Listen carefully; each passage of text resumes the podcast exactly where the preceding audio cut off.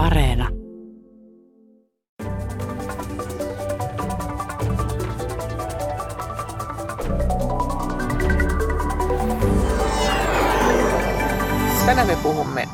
Huoltovarmuudesta EU:ssa, miltä koronan hoito on näyttänyt kriisivalmiutta ajatellen, mistä tavaroista on ollut puutetta ja miksi, ja onko tämä yllättänyt meidät, ja mihin suuntaan kriisivalmiuden ja huoltovarmuuden hoitamisen ajatukset todennäköisesti ovat kehittymässä, ja minkälaisiin kriiseihin EU nyt ennen kaikkea on varautunut.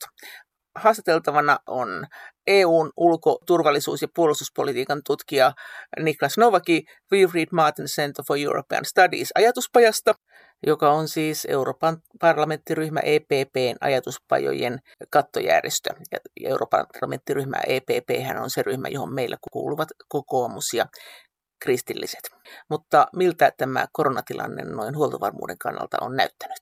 Niklas Novaki. Tämä koronakriisi on ollut aika iso haaste Euroopan unionille sen kokonaisuudessaan. Ja ihan tämän koronakriisin alussa tuossa maaliskuussa niin jäsenmaat asetti erilaisia tällaisia kansallisia rajoitteita esimerkiksi tällaisen tarpeellisen ja erittäin kriittisen lääkekaluston vientiin EUn ulkopuolelle, mutta sitten myös toisiin jäsenmaihin, mikä aiheutti niin aika paljon kaikenlaisia huoltovarmuusongelmia ja haasteita EUn sisällä. Ja tästä johtuen niin nyt tämä niin huoltovarmuusasiat ja kriisivalmius on noussut aika isosti taas niin EUn agendalle, että komissio on ehdottanut, että, että tästä voitaisiin tehostaa.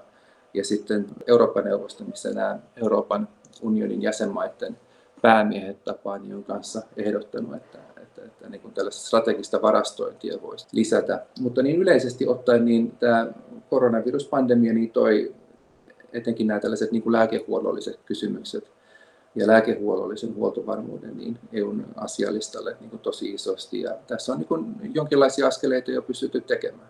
Miten se meni käytännössä? Tännehän kaikui jotakin hajanaisia tietoja, mutta miten ne draamat meni? Kuka ei antanut minne jotakin ja minne olisi tarvittu jotakin?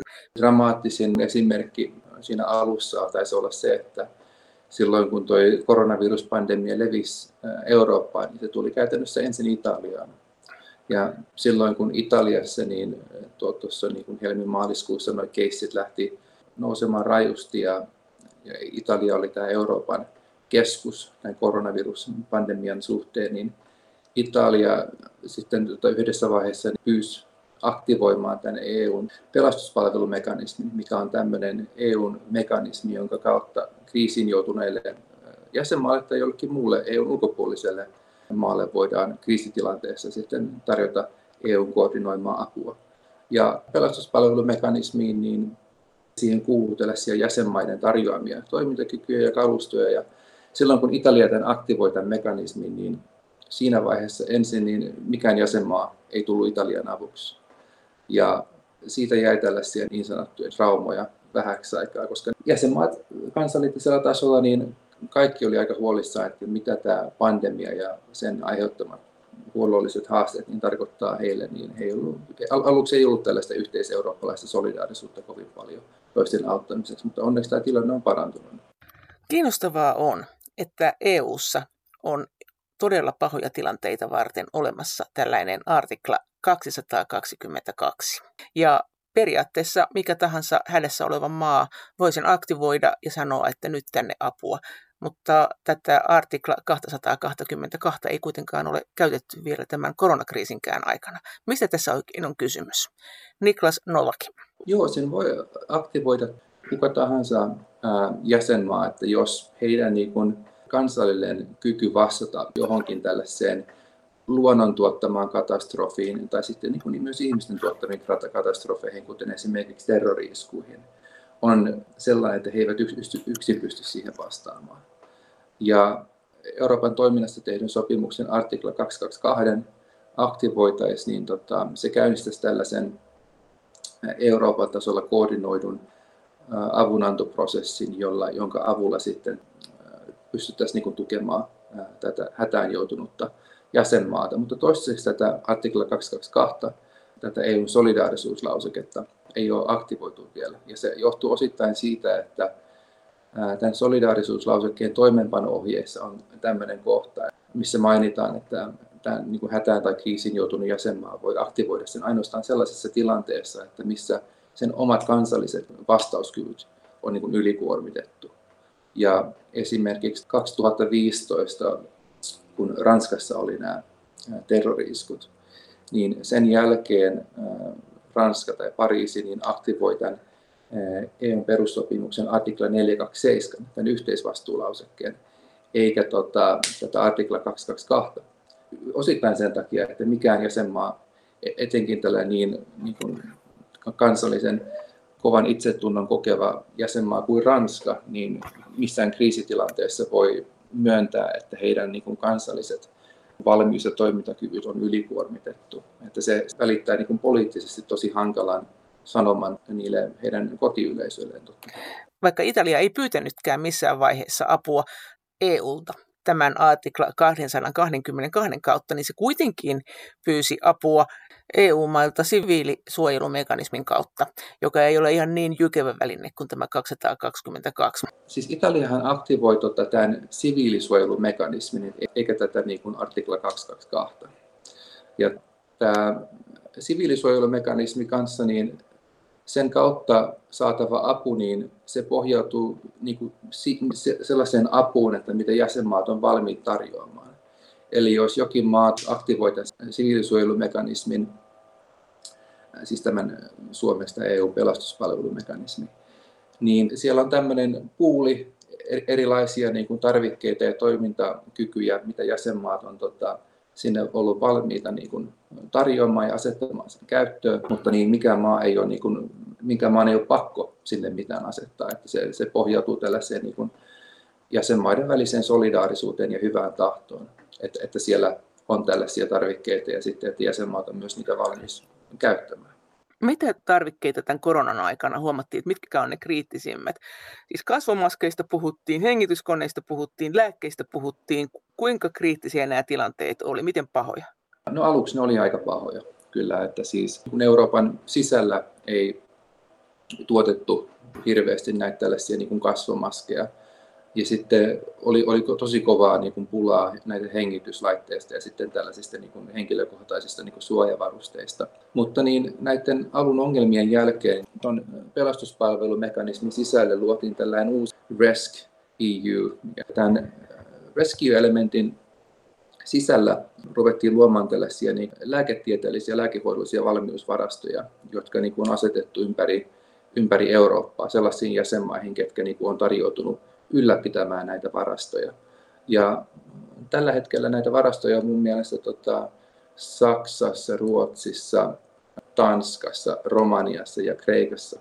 Sitten tota, niitä, kun tulee joku tällainen tosi laaja jäsenmaiden to, kansalliset toimintakyvyt ylittävä haaste, niin sitten voidaan lähettää niihin maihin, missä niitä tarvitaan. Mitäs jos kaikki haluaa niitä? Miten se sitten päätetään, kuka ne loppujen lopuksi saa? Toi on hyvä kysymys, että tuota, tässähän koronaviruspandemian aikana niin tämä tämmöinen yhteinen avunanto ei oikein toiminut aluksi, koska niitä avunantopyyntöjä ja sitä, niin kuin tarvetta oli siis ympäri maailmaa tosi paljon ja myös Euroopan unionin sisällä.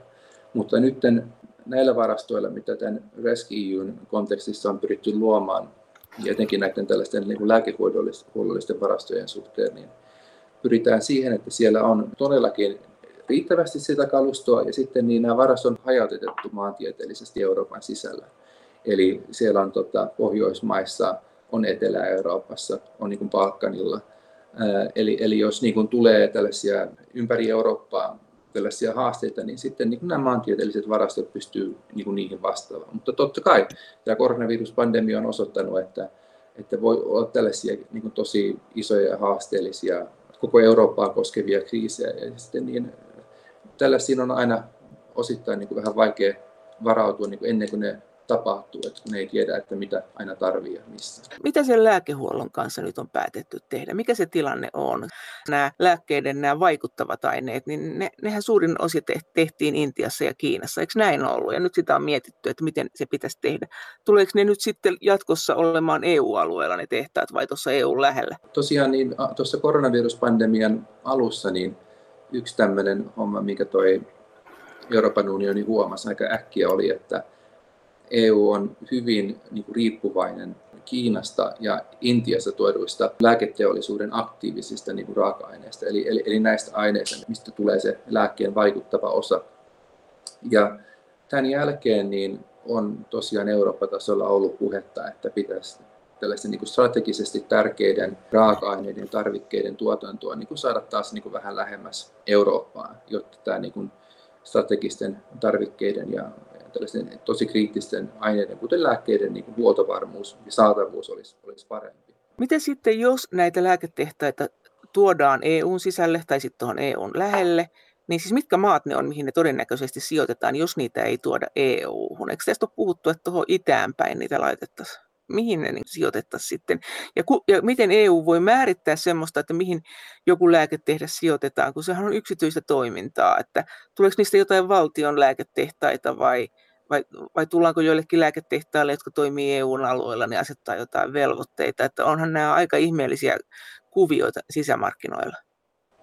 No joo, mä en, mä en pysty sanomaan, että mihin ne niin asetettaisiin, mutta niin, kyllähän niin Euroopan sisällä tuotetaan ja, ja nyttenkin noita keitä niin eri, eri maissa, että Keski-Euroopassa, Itä-Euroopassa ja, ja, ja tota, muuallakin, mutta niin, ei, ei, ei niistä niin kuin, tällaisia niin kuin valtioomisteisia varmaankaan tulisi, että ne olisi niin yksityisiä firmoja, mutta sitten niin, ne, ne olisi kytke, kytketty niin tehokkaammin tähän niin Euroopan tasoon niin laajempaan niin huoltovarmuuteen. Niin kuin Suomessakin totta kai on yksityisiä firmoja, on julkisia firmoja, on, on julkishallintoa, mitkä sitten kaikki on yhdessä niin kuin kytketty tähän niin kuin Suomen laajan, laajemman kokonaisturvallisuuden kontekstin piiriin. Niin, että se on siis siten, että ne tavallaan niin kuin velvoitetaan niille ehkä antaa jotain rahaa, että hoidatte myös huoltovarmuutta. Mutta pystyykö, se sitten, mut pystyykö se sitten tuommoinen joku lääketehdas, jos se nyt tulisi johonkin tähän lähelle, sitten tulisi joku toinen tauti, niin onko nämä nyt yleensä semmoisia, että ne pystyy sitten vaan muuttamaan tuotantolinjaa vai onko se niin, että yksi lääketehdas tuot tekee penisiliineen joku kortisonia?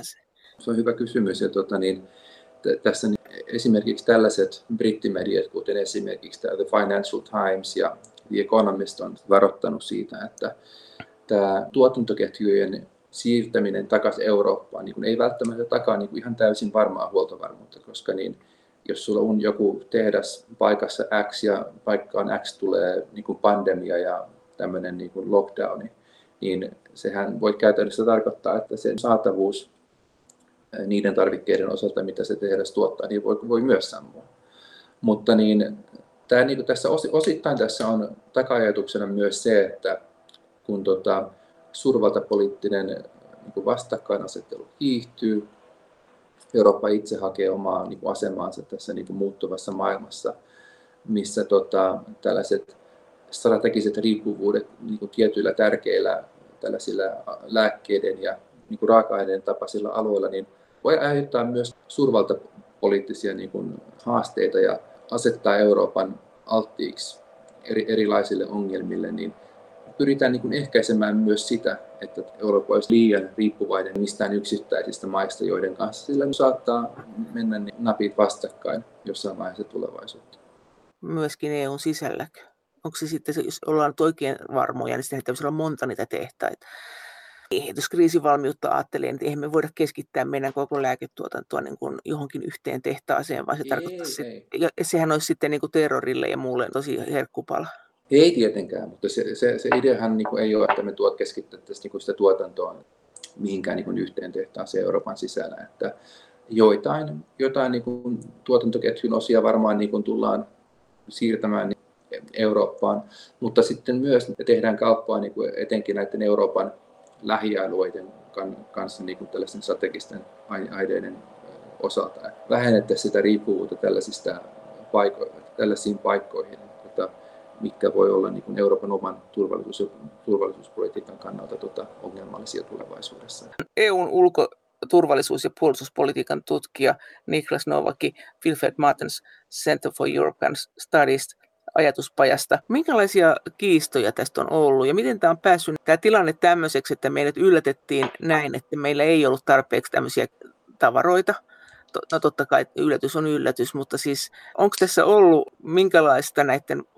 varmuusvarastojen systemaattista alasajoa tai ei-systemaattista, että miten me on ajelihdittu tähän tilanteeseen?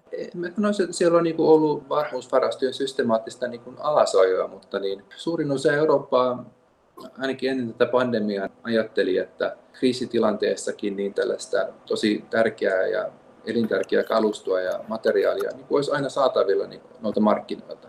Että ei ajateltu, että voisi tuoda tämmöinen niin kuin globaali tilanne, jossa niin kuin tiettyjen tarvikkeiden kysyntä olisi, olisi niin kova, että niitä yksinkertaisesti olisi saatavilla, tai että jos sä tilaat joitain tarvikkeita maasta X, niin maa Y voi tulla siihen väliin sitten ja tota, siirtää sun tilaamat tarvikkeet niin kuin itselleen. Että siellä oli niin kuin aika, aika kovaa peliä tuossa pandemian alussa. Ja, mutta nyt tämä pandemia on tietenkin osoittanut, että tämä oletus ainakin oli osit, ainakin osittain väärä. Ja nyt koitetaan tulevaisuudessa niin tehostaa tätä Euroopan sisäistä huoltovarmuutta. Ja kuten mä tuossa aikaisemmin jo mainitsin, niin ihan tämä niin Euroopan unionin ylin taso, eli tämä Euroopan neuvosto, jossa nämä jäsenmaiden valtion päämiehet ja naiset kokoontuu, niin ovat kanssa pyytäneet komissiota tekemään ehdotuksia esimerkiksi tällaisen strategisen varastoinnin parantamiseksi Euroopan sisällä. Ja Euroopan ulko- ja turvallisuuspolitiikan korkea edustaja Josep Borrell on kanssa tuota, ehdottanut, että tällaista Eurooppa-tason yhteistä strategista varastointia niin kuin pitäisi kehittää ja harkita. Sen sijaan, että jokaisella jäsenmaalla olisi sen oma kansallinen huoltovarmuusvarasto, mikä niin kuin hänen mielestä ei, olisi, ei, ei ole niin kuin kovin tällainen niin kuin järkevä tai niin kuin tehokas ajatus. Mutta siis loppupeleissä, niin suostuuko maat tämmöiseen, että ne ei ole niiden omia ne varastot? Ei, ei, ei todellakaan ja ei, mun mielestä niin kuin ei, ei, ei pidäkään. Minusta tämä on, on hyvä, että tämä huoltovarmuuskeskustelu on Euroopan tasolla lisääntynyt tosi paljon ja tässä ollaan niin kuin otettu askeleita oikeaan suuntaan. Mutta niin, jos nyt ajatellaan vaikka tätä, tätä Borellin tekemää ehdotusta, eli olisi tämmöinen niin kuin yhteinen Euroopan tason huoltovarmuusvarasto sen sijaan, että tota, jäsenmailla olisi näitä omia kansallisia varastoja, niin t- tällaiseen jäsenmaat ei, ei todellakaan tule suostumaan, koska niin kuin siinä, siinä mennään niin kuin liian, liian lähelle tällaista niin kuin kansallisen suverin, suvereniteetin ja kansallisen huoltovarmuuden tällaisia ydinkysymyksiä. Ja mikään jäsenmaa ei ole tietenkään varmista riskeeraamaan omaa huoltovarmuutta niin kuin, tota, tällaisen niin kuin Eurooppa-tason huoltovarmuuden parantamiseksi. Mutta niin sen takia mun mielestä niin kuin pitäisi enemmän harkita, että, että jos näitä varastointi-ideoita tullaan niin kuin Euroopan tasolla viemään eteenpäin, niin voisi harkita vaikka tällaisia niin kuin, niin kuin yhteisomisteisen Eurooppa-tason varaston niin kuin perustamista, mikä sitten niin kuin tukisi näitä kansallisia varastoja ja missä niin kuin yhteisesti näitä tarvikkeita kanssa. Mitä kriisejä nyt on, mitä pidetään todennäköisinä ja minkälaisia tarvikkeita niihin tarvittaisiin ylipäänsä EU-alueella? Tai eihän tämä nyt pelkästään koronaa tietenkään ottaa huoltovarmuus ja kriisivalmius tällä hetkellä. Ei tietenkään. Ja tota, tämä on just se tuhannen taalan kysymys, että, että kun mietitään, että minkä, mitkä tulee olemaan ne kriisit, mitä Euroopan unioni tai jotkin sen jäsenmaat tulee kokemaan tulevaisuudessa ja minkälaisia tarvikkeita meillä pitäisi olla, jos me voidaan niin valmistua ja valmistautua niihin. Ja tota, viime vuosikymmenenä niin noita Venäjän kaasulähetystoimituksissa, kun on ollut näitä niin ongelmia Ukrainaan, ja joista niistä sitten on tullut niin tällaisia oheisvaikutuksia myös Euroopan unionin sisälle, niin nämä, tämä niin energiaomavaraisuus ja niin tämä energiahuolto on ollut tosi tärkeä asia Euroopan unionin agendalla, jotta niin saadaan varmuus siihen, että tällaisessa niin joidenkin kaasutoimitusten niin kuin sammuessakin niin tämä niin kuin toimisi Euroopan unionin sisällä. Nyt niin näiden tota, niin kuin lääkehoidollisten asioiden lisäksi niin yksi, mistä puhutaan paljon, on tämä niin kuin Euroopan oma, niin kuin ei omavaraisuus, vaan siis se, että sillä on niin kuin luotettavat toimitusketjut tällaisen niin kuin strategisten niin kuin raakamateriaalien suhteen. Koska niin Eurooppa on tota, todella niin kuin hyvin riippuvainen niin kuin sekä ener, niin kuin energiantuonnista että sitten niin kuin tällaisista tosi tärkeistä raaka, raakamateriaaleista, mitä, mitä ei tuoteta Euroopassa. Ja tota, niin, nyt kun teknologia kehittyy niin, ja, ja tota, tämä, muuttuu tämä energian kulutussysteemit ja sitten tota, ää, kehittyy, kehittyy tämä meidän niin teknologinen teollisuus, niin erilaisten tällaisten niin kuin mineraalien ja tota, raaka-aineiden saatavuus tulee olemaan tosi tärkeää, mitä tarvitaan niin kuin tällaisten niin kuin pattereiden, voimaloiden sun muiden tuotossa. Ja tota, Eurooppa tuo näitä aika paljon. Niin kuin... Mutta jos katsellaan koko Eurooppaa, niin kuinka paljon me tarvitaan ulkopuolelta, kuinka paljon me saadaan sisäpuolelta energiaa?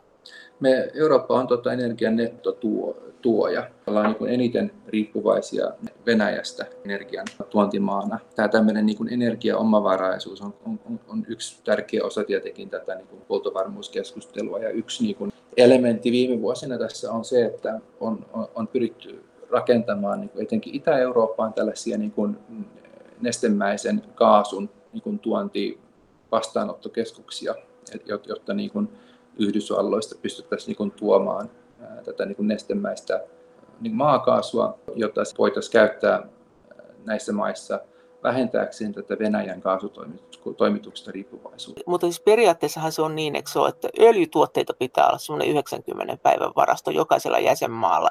Ja se on oikeasti olemassa direktiivi siitä, se on, se on tehtävä, mutta kaikki tämä muu, niin siinä ei oikeastaan EU pysty käyttämään kuin aika pehmeitä valtaa.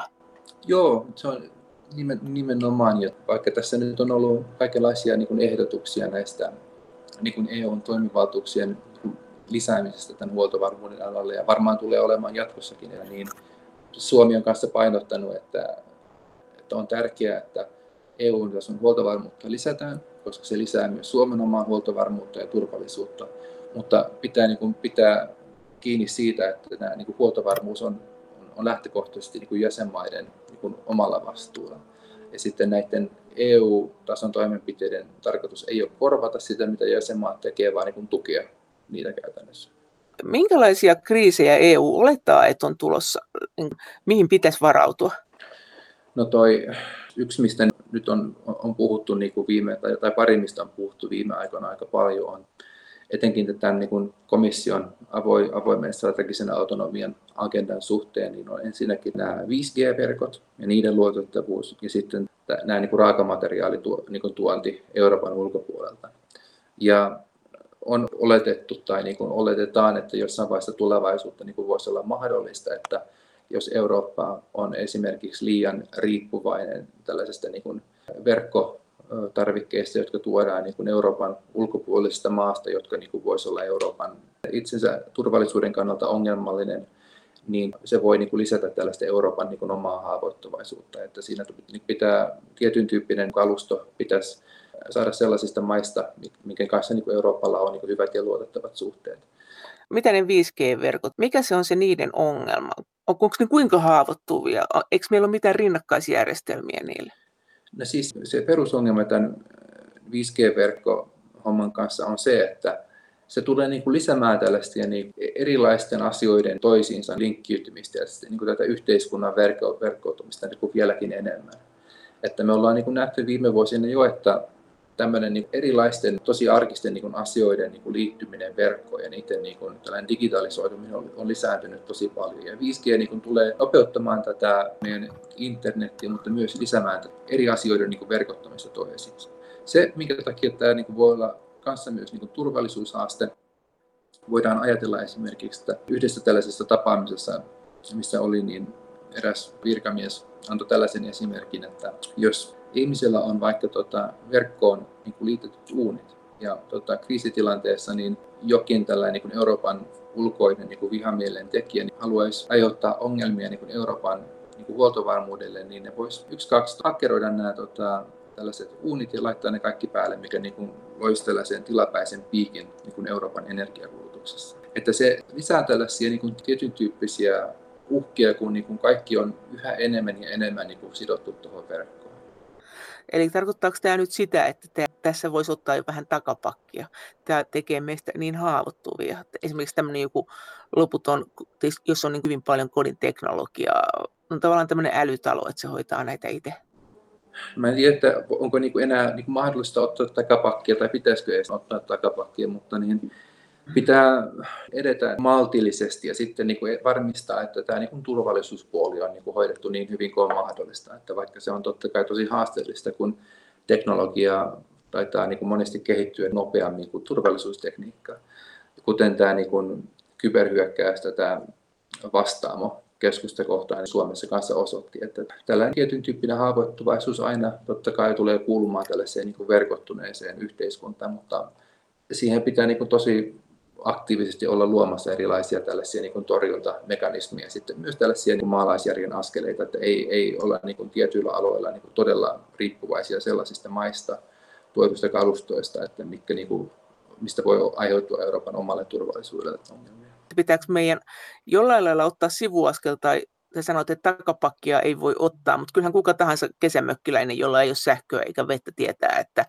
noin keskimäärin vettä saa lähteestä tai kaivosta ja tuota, puusta saa lämpöä. Et kuinka vakavasti näihin suhtaudutaan tämmöisiin asioihin, että jos teknologia menee romuksi, että kun just sanoit, että se kertaantuu, kertaantuu, kertaantuu. Totta kai niin tällainen kesämökeillä niin kuin voi tehdä asiat tällainen niin kuin perinteisesti, mutta kesämökkiläisyys, niin se ei välttämättä ihan niin kuin toimi just tällaisissa niin kuin isoissa metropoleissa ja kaupungeissa, mutta pitää totta kai niin miettiä ja koittaa niin kuin varautua niin kuin erilaisiin haasteisiin. Tämä tällaiset niin kuin tietoturvaan liittyvät asiat ja sitten tähän kaluston saantiin ja sen luotettavuuteen liittyvät asiat on kondiksessa. Ja tähän tämä niin kuin Euroopan unionin kanssa pyrkii vaikuttamaan kanssa. Että tässä on ollut aika paljon niin kuin puhetta niin kuin viime, viime vuosina tuossa EUn sisällä.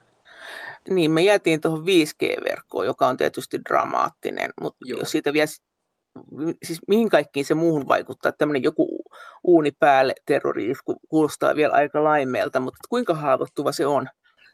Eihän se niinku, tällainen niinku haavoittuvampi ole kuin noin, tota, muutkaan niin verkot, mutta se on sitten just tämä, tämä perushaaste, että kun niin eri laitteiden linkittyminen tuohon niin verkkoon ja tämän niin niin verkon ää, käytön niin monimuotoisuus tulee myös laajentumaan, kun mennään eteenpäin. Että on, on puhuttu myös tällaisista riskeistä, että tietystä maista niin kuin tuo, tuotu kalusto, niin siinä voisi olla tällaisia niin kuin tietoturvallisuusongelmia kanssa. Että pyritään niin kuin ehkäisemään niitä.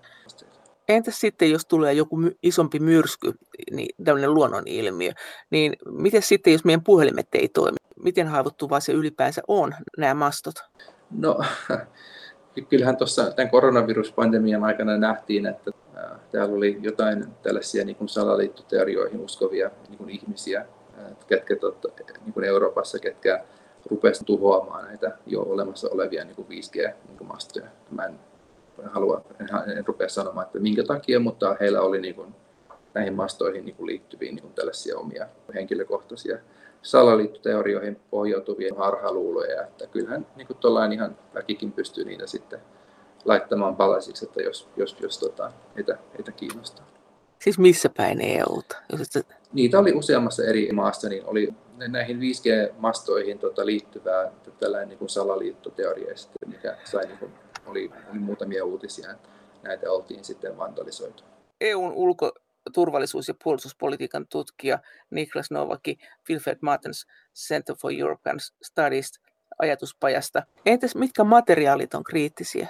Muut kuin tuo energia, niin mitkä on semmoisia, minkä huoltovarmuus on tärkeää EU-alueella yleensä? Yksi, mistä on puhuttu tai ruvettu puhumaan aika paljon, on tuo erilaisten tällaisten niin kuin raaka-aineiden tuonti, tällä, ja niin kuin etenkin niin kuin tiettyjen mineraalien niin kuin tuoti Euroopan ulkopuolelta. Että Eurooppa on tämän suhteen aika riippuvainen muista maista tuoduista niin tarvikkeista, mikä niin kuin tietenkin lisää tällaisia turvallisuuspoliittisia haavoittuvaisuuksia kanssa.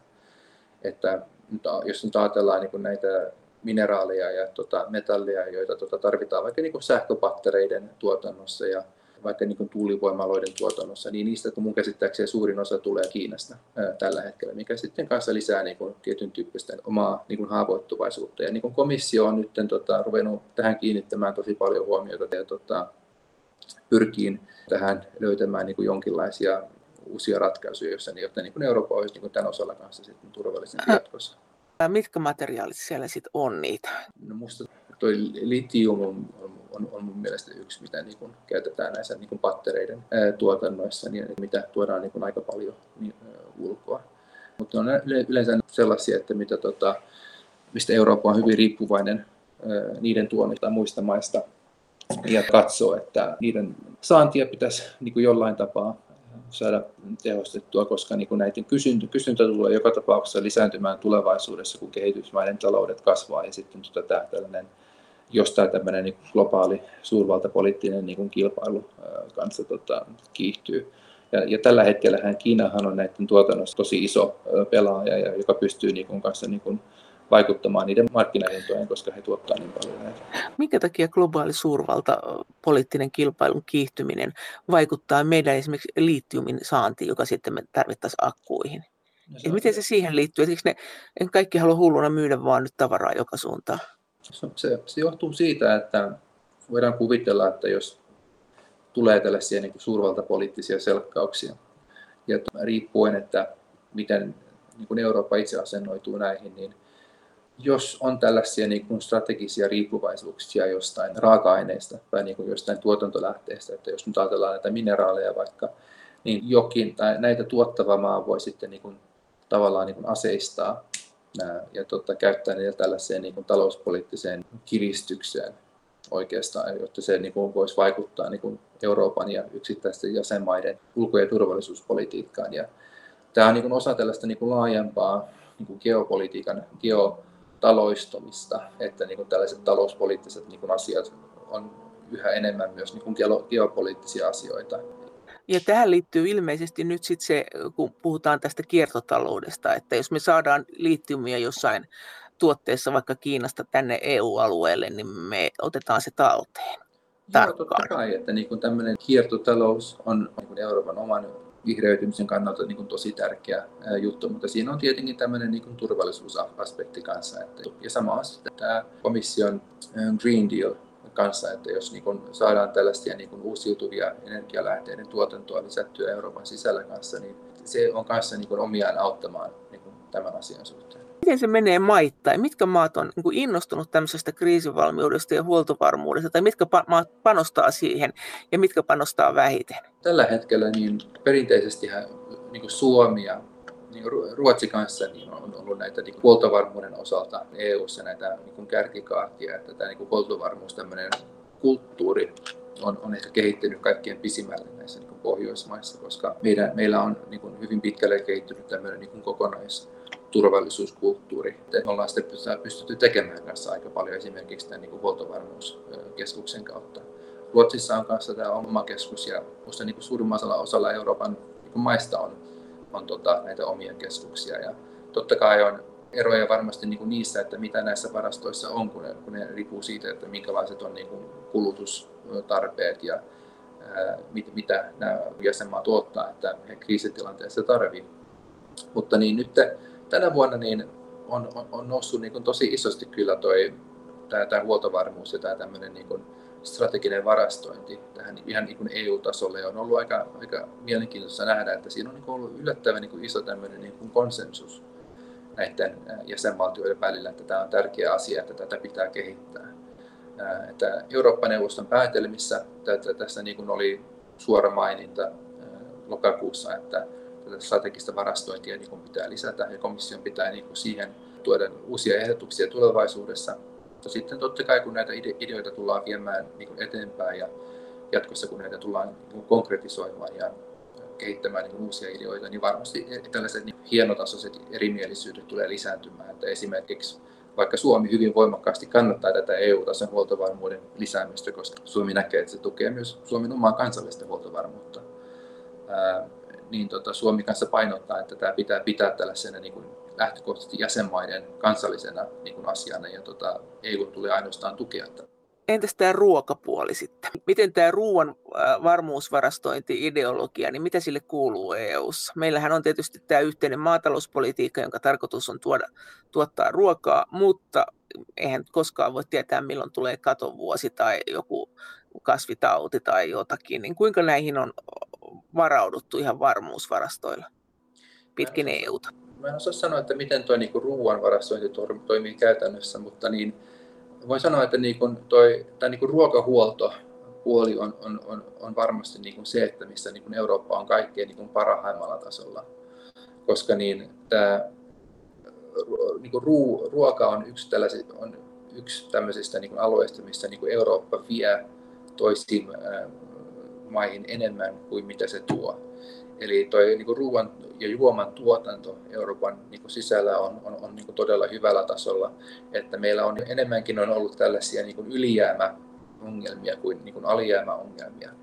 Ja tota, on historian saatossa on puhuttu erilaisista niin kuin voi, vuolista sun muista. Täällä Belgiassa oli, oli tässä keväällä ja taitaa olla niin kuin edelleenkin tämmöinen kampanja, kun tota, perunoita on nyt niin paljon, mitä, mitä ei ole tota, kuluttu tai oikein niin kuin, voitu varastoidakaan minnekään. Kun ravintolat on mennyt kiinni, niin niiden kulutus on, on laskenut, niin tota, tuli tämmöinen tota, suositus, että sen sijaan, että syötte yhdet tällaiset belgialaiset ja ranskalaiset perunat viikossa, niin syökää kahdet, että saadaan niin kuin perunaa niin kuin kulutettua. Että meillä on tuo ruokahuoltopuoli niin on vaikuttanut ainakin, että toimii, toimii Euroopassa tosi hyvin.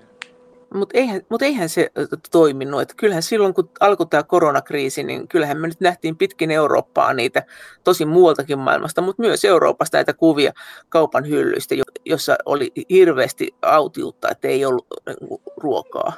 Joo, totta kai. Mutta ja kyllähän niin kuin niitä täällä niin kuin Brysselissä kanssa muistan hyvin, että on, on tota, ihan kriisin alussa, niin kun, kun meni kauppaan, niin sieltä, sieltä niin säilykkeet ja pastat ja tota, tietynlaiset niin vessapaperit sun muut elintarvikkeet, niin oli, oli aika, aika hävinnyt, mutta niin, tota, se on tietenkin tällaisten niin kuin isojen niin kuin kriisien alkuvaiheessa, niin kun ihmisten niin kuin tämmöinen keskeinen niin kuin epävarmuus ja paniikki niin kuin nousee niin kuin tällaiseen yksittäiseen piikkiin, niin kysyntä tietynlaisille tarvikkeille niin kuin nousee niin kuin tosi nopeasti. Ja sitten tämä niin kuin niin kuin tarjonta ja sitten näiden niin kuin tarvikkeiden saatavuus niin kuin on hetkellisesti niin kuin epätasapainossa niin kuin raketinomaisen niin kuin kysynnän nousun kanssa. Mutta niin täällä ja niin kuin muuallakin Euroopassa niin aika nopeasti sai huomata, tota, kun tuo pandemia tuli ja sitten nämä seisahdukset alkoi, että tota, niin kuin nämä ruokakaupat oli, oli, on, on, ollut aika, on ollut ja on pysynyt niin kuin aika hyvin tota, todella hyvin itse asiassa tota, niin kuin varustettuina, että tällaista niin kuin ruokahuollollista ongelmaa ei ole, ei ole pystynyt tulemaan. No ei kauhean hyvin onnistunut. Kyllä tosi pitkään oli, että jotakin hiivaa et saanut mistään, etkä juuri leipääkään. Että, ja sitten mitä siitä puhuttiin, että Ruotsikin rupesi jo kyselemään, että saisiko Suomesta tota, viljaa. Että e, olihan ne aika hurjia tietoja ja pelottavia myös. On, onhan ne joo kyllä, mutta, mutta minusta nämä on tämmöinen niin kuin, ruokahuoltopuoli on kyllä niin on, on, on semmoinen, että mistä niin kuin Eurooppa pystyy niin kuin ohjaamaan näitä tällaisia niin kuin resursseja tarvittaessa tota, toisista maista toi niin kuin muihin aika, aika hyvin just nimenomaan, kun tota, sitä tuotetaan täällä enemmän kuin mitä, mitä sitä viedään. Mutta niin, että miten, miten tota, tämä niin käytännössä tämä, tämä ruokahuoltopuoli toimi tuon, koronan aikana, niin sen enempää ei on, on vaikea sanoa tässä. Miten tämä ylipäänsä tämä ruokahuolto sitä kautta, että koko tämä maatalouspuolihan on tosi niin kuin, riippuvainen EUn ulkoisista panoksista. että meille tuodaan soijaa, valkuaisväkirehua muualta, ei me sitä pystytä tuottamaan läheskään niin paljon. Jossakin vaiheessa puhuttiin Suomessakin jo, että 80 prosenttia tulee muualta.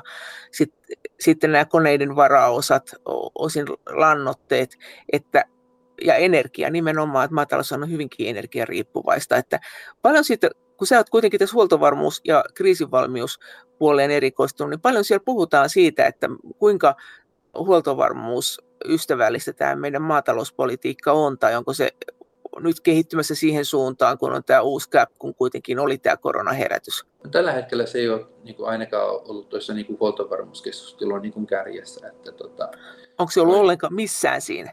Kyllä se, kyllä se varmasti on, Oletko on kuullut? siellä jossain. Että mä en ole itse tota, äh, niin kuullut äh, tällä hetkellä, enkä, enkä tota, äh, mutta niin, mä olen, olen varma, että tästä kanssa on keskustelu ja keskustellaan, mutta tällä hetkellä niin toi, se keskustelun ydin on ollut niin vahvasti tuossa niin lääkehuollollisessa niin puolessa ja nyt myös sitten kanssa näissä tällaisissa niin kuin raaka-aineiden tuonnissa.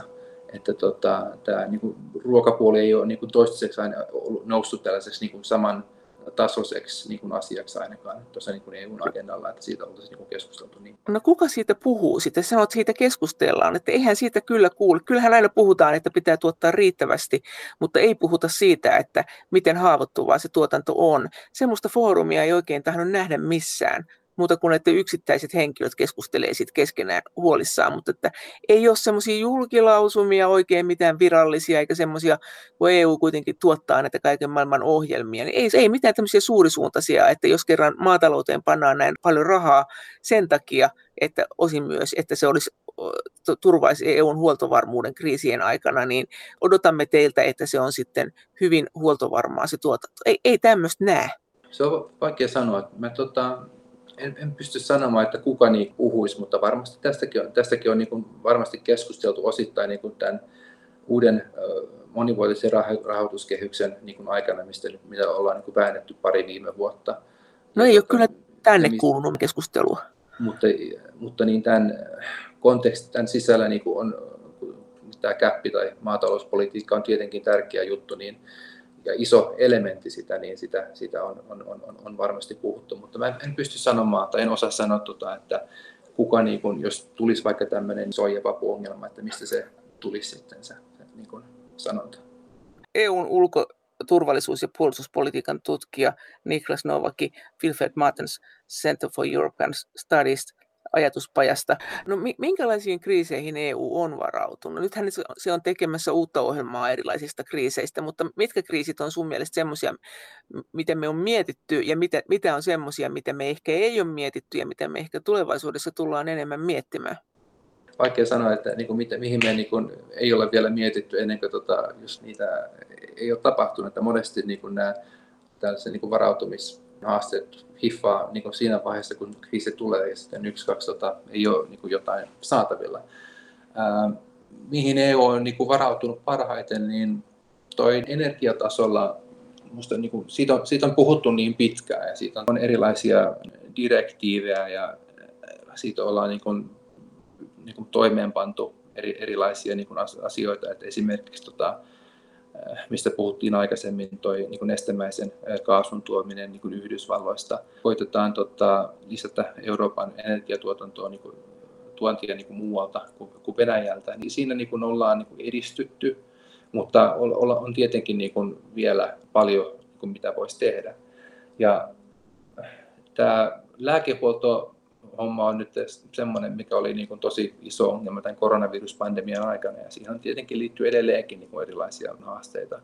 Mutta mä veikkaisin, että nyt tämän pandemian jälkeen, ja nyt kun tässä varmaan menee niin kuin muutama vuosi, että tota, niin kuin erilaiset nämä asiat, mistä nyt on, on keskusteltu, niin konkretisoituu, ja tulee uudenlaisia ehdotuksia, niin tulevaisuudessa ollaan varmasti niin kuin paljon paremmin varauduttu erilaisiin niin kuin pandemioihin ja tota, terveyshaasteisiin, että tuo komissio kanssa ehdotti tällaisen uuden Euroopan terveysunionin perustamista, minkä komission puheenjohtaja Ursula von der Leyen ehdotti tässä hänen syyskuussa pitämässään tota, Euroopan tilapuheessa. Ja tämän niin kuin Euro- Euroopan terveysunionin niin kuin yksi tarkoitus on kanssa, että sitten niin kuin parannetaan sitä Euroopan niin kuin kykyä hoitaa tällaisia niin kuin lääketieteellisiä ää, kriisejä.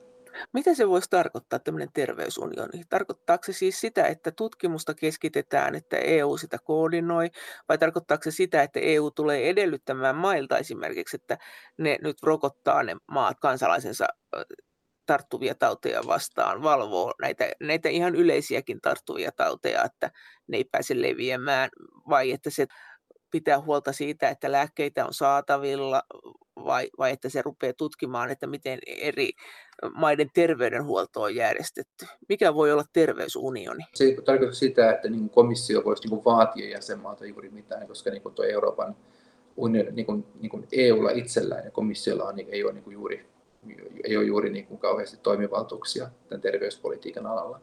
Mutta siis se, niin kuin yleisesti kun Eurooppa puhuu näistä unioneista, niin kuin puhutaan puolustusunionista, puhutaan energiaunionista ja sitten puhutaan terveysunionista, niin yleensä mitä se tarkoittaa, on, että koitetaan niin kuin lisätä sitä yhteistyötä ja parantaa sitä jo olemassa olevien toimeenpanomenetelmien niin kuin toimi, tuota, toimijuutta näillä eri politiikan aloilla. Ja tämän terveysunionin alalla, tota, mitä toi komissio niin ehdotti, olisi, että tota, tällaista niin kuin huoltovarmuutta saataisiin tota, totta kai paremmaksi, mutta sitten kanssa, että saataisiin vähän niin kuin tehostettua tätä Euroopan lääkeviraston toimijuutta ja sitten kanssa tätä tota, Euroopan niin kuin, tällaisen niin kuin tartuntatautien torjuntaviraston toimintaa saataisiin kanssa.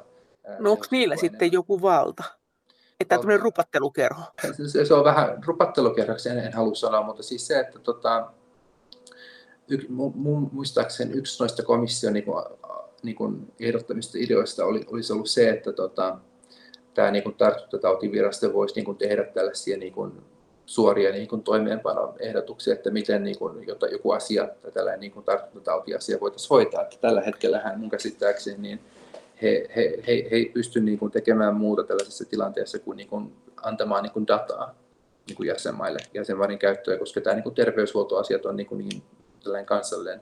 Mutta eikö te, mutta eihän tässä voi olla mitään järkeä. Et siis jos, jos ne, no hyvä, että on antaneet dataa, mutta jos ei ne nyt ehdotuksiakaan voi sanoa ilman, että saa siihen erityisen luvan ja niillä ehdotuksilla ei ole mitään, äh, niillä ei määräysvaltaa niihin maihin, niin tämä ei ole nyt kovin jykevää. Kyllähän tämä kuulostaa tota, semmoiselta, että ei ole edes yritystä.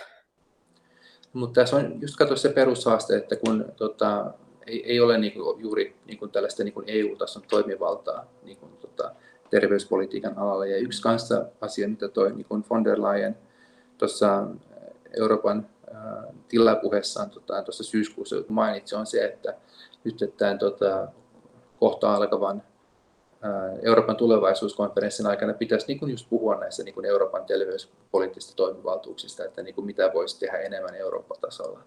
Että kun tällä hetkellä niin EUlla ei ole oikein tällaisia niin kuin terveyspoliittisia toimivaltuuksia, mutta sitten niin kuin toisaalta yleensä niin kuin mainitaan, että on tällaisia niin kuin erilaisia mielipidemittauksia, joiden mukaan niin kuin Euroopan kansalaiset niin kuin haluaisivat nimenomaan etenkin nyt niin kuin nähdä, että Euroopan tasolla tehtäisiin enemmän. Että niin mitä ne sitten olisi ne asiat, että mitä niin kuin voisi niin kuin Euroopan tasolla tehdä. Niin näistä varmaan tullaan puhumaan sitten. EUn ulko, turvallisuus- ja puolustuspolitiikan tutkija Niklas Novaki. Miten tämä EUn nämä varmuusvarastot niin, ja tämä kriisivalmius, niin miten tämä ylipäänsä eroaa siitä, että miten eri puolilla maailmaa on varauduttu? Onko yleensä varauduttu edes näin hyvin? Se varmaan niin kuin riippuu hyvin niin kuin just maissa, että niin kuin tällaiset kehittyneet maat on totta kai niin kuin varautunut paljon niin kuin paremmin kuin vähemmän niin kuin rikkaat maat.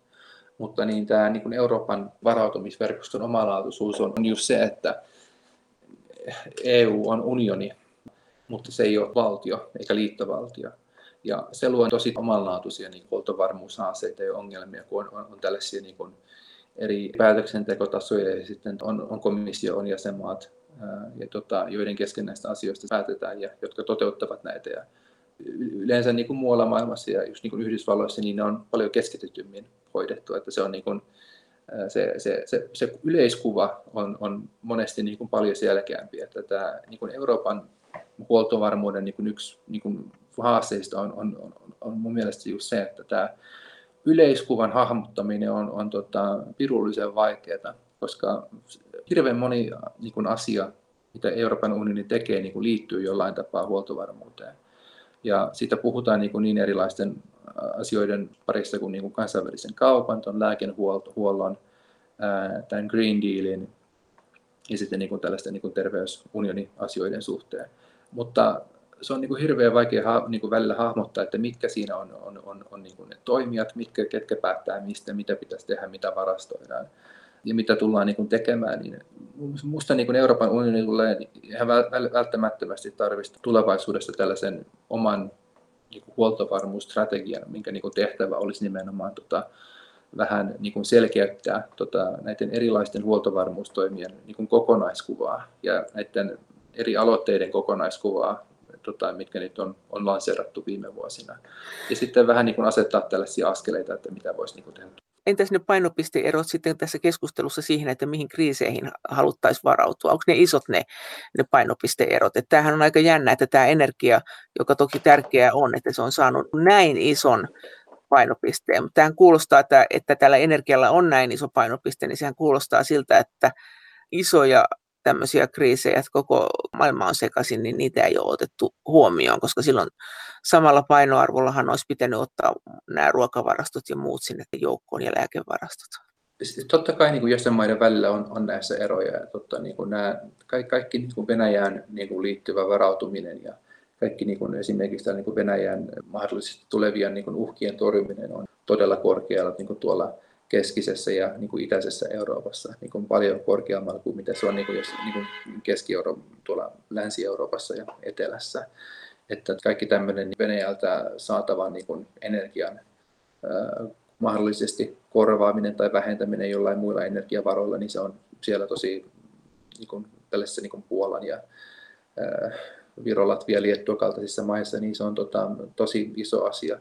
Sitten sama on kanssa tämä, niin kun puhutaan sotilaallisesta liikkuvuudesta Euroopan sisällä, eli tota, siitä, että tällaisen niin sotilaskaluston ja tota, henkilöstön niin kuin kuljettaminen niin kuin EU-maiden rajojen yli olisi niin kuin mahdollisimman helppoa niin, niin kuin laillisesti, ää, mutta myös niin kuin, että se infrastruktuuri, liikenneinfrastruktuuri, mitä Euroopan sisällä on, mahdollistaisi tällaisen niin kuin erilaisen kaluston siirtämistä maista toiseen mahdollisimman vaivattomasti, niin tästä puhutaan kanssa, niin kuin, tämä on tosi iso asia tuolla niin itäisessä ää, Euroopassa.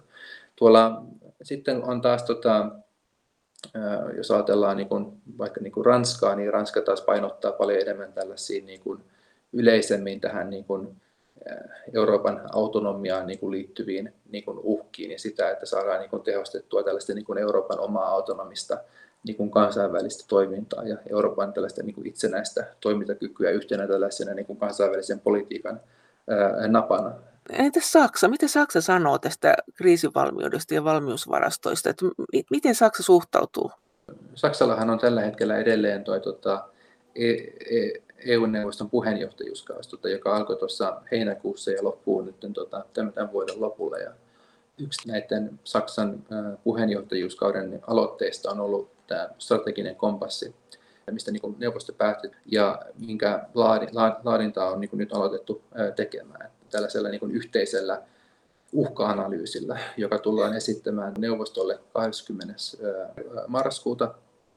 Ja sitten tämä uhka-analyysi tulee olemaan pohjana tälle niin varsinaiselle strategiselle kompassille, jonka tarkoitus on sitten niin luoda tällä yhteistä kuvaa EU-maiden niin välille, että mitkä on he, heidän niin yhteiset uhat, mitä pitäisi tehdä yhdessä, mitä ei välttämättä niin kuin pitäisi tehdä yhdessä, ja sitten, että mitä on ne askeleet, mitä tulevaisuudessa pitäisi tehdä. Minkä takia ne käyttää noin kamalia sanoja? Siis nämä on varmaan, t- tässähän nyt herää monta kysymystä. Että ensinnäkin, miksi ei tätä ole aikaisemmin tehty kunnon uhka-analyysiä? Nyt saksalaiset voisivat kuvitella tekee sen kunnolla tai ainakin tekee perusteellisesti, minkä takia puhutaan kompasseista ja askeleista ja, ja, ja, ja näin, että minkä takia tässä on tämmöinen häivyttämisen kieli? No toi, no se on Euroopan unionin tasolla, kun puhutaan niin kuin mistä vaan, niin se on yleensä, kun pitää niin kuin jostain niin kuin löytää tai, tai sopia tai keksiä joku nimi, niin on yleensä aina vähän valitettavan epäselkeitä, niin kuin että kun ajatellaan vaikka jotain EU globaalista strategiaa vuodelta 2016, niin Suomessa vastaisi käytännössä tota, meidän ulko- ja turvallisuuspoliittista selontekoa, että se, ne termit on vähän erilaisia. Mutta tämän strategisen kompassin osalla, niin äh, tämä on uusi juttu, että ei ole aikaisemmin Euroopan unionilla ollut tällaista. Ja tota, mutta tämä strateginen kompassitermi on aika ihan, ihan hyvä ja osuva sen suhteen, jos ajatellaan, että mitä tämä niin kompassi haluaa tehdä. Että... Minkä takia siinä sitten kävi niin, että on kuitenkin saatiin jopa direktiivi, joka edellyttää mailta sitä 90 päivän energiavarastoja, mutta jos mitään tämmöistä suunnitelmaa kunnollista ei ole tehty kuin vasta nyt, kun sä sanoit, että ei näistä ole listoja näistä uhkista, miksi tämä on ollut näin velttoa tähän saakka?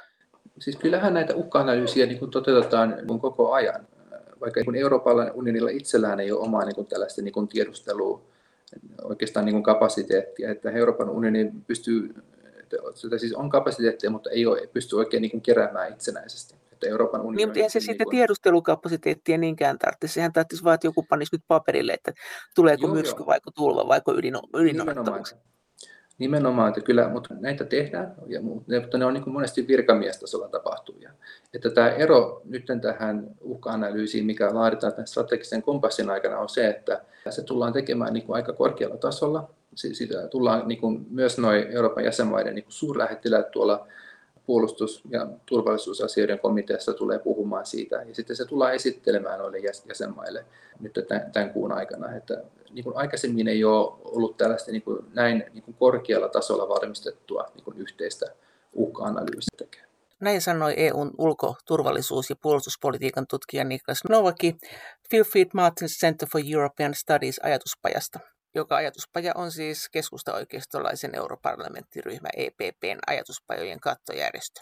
Kiitos teille kommenteista. Kiitos viesteistä. Kaikki kommentit ja viestit ovat edelleen erittäin tervetulleita. Niitä voi lähettää sähköpostilla osoitteeseen maija.elonheimo.yle.fi ja sen lisäksi me voimme keskustella näistä asioista yhdessä Twitterissä aihetunnisteella Brysselin kone.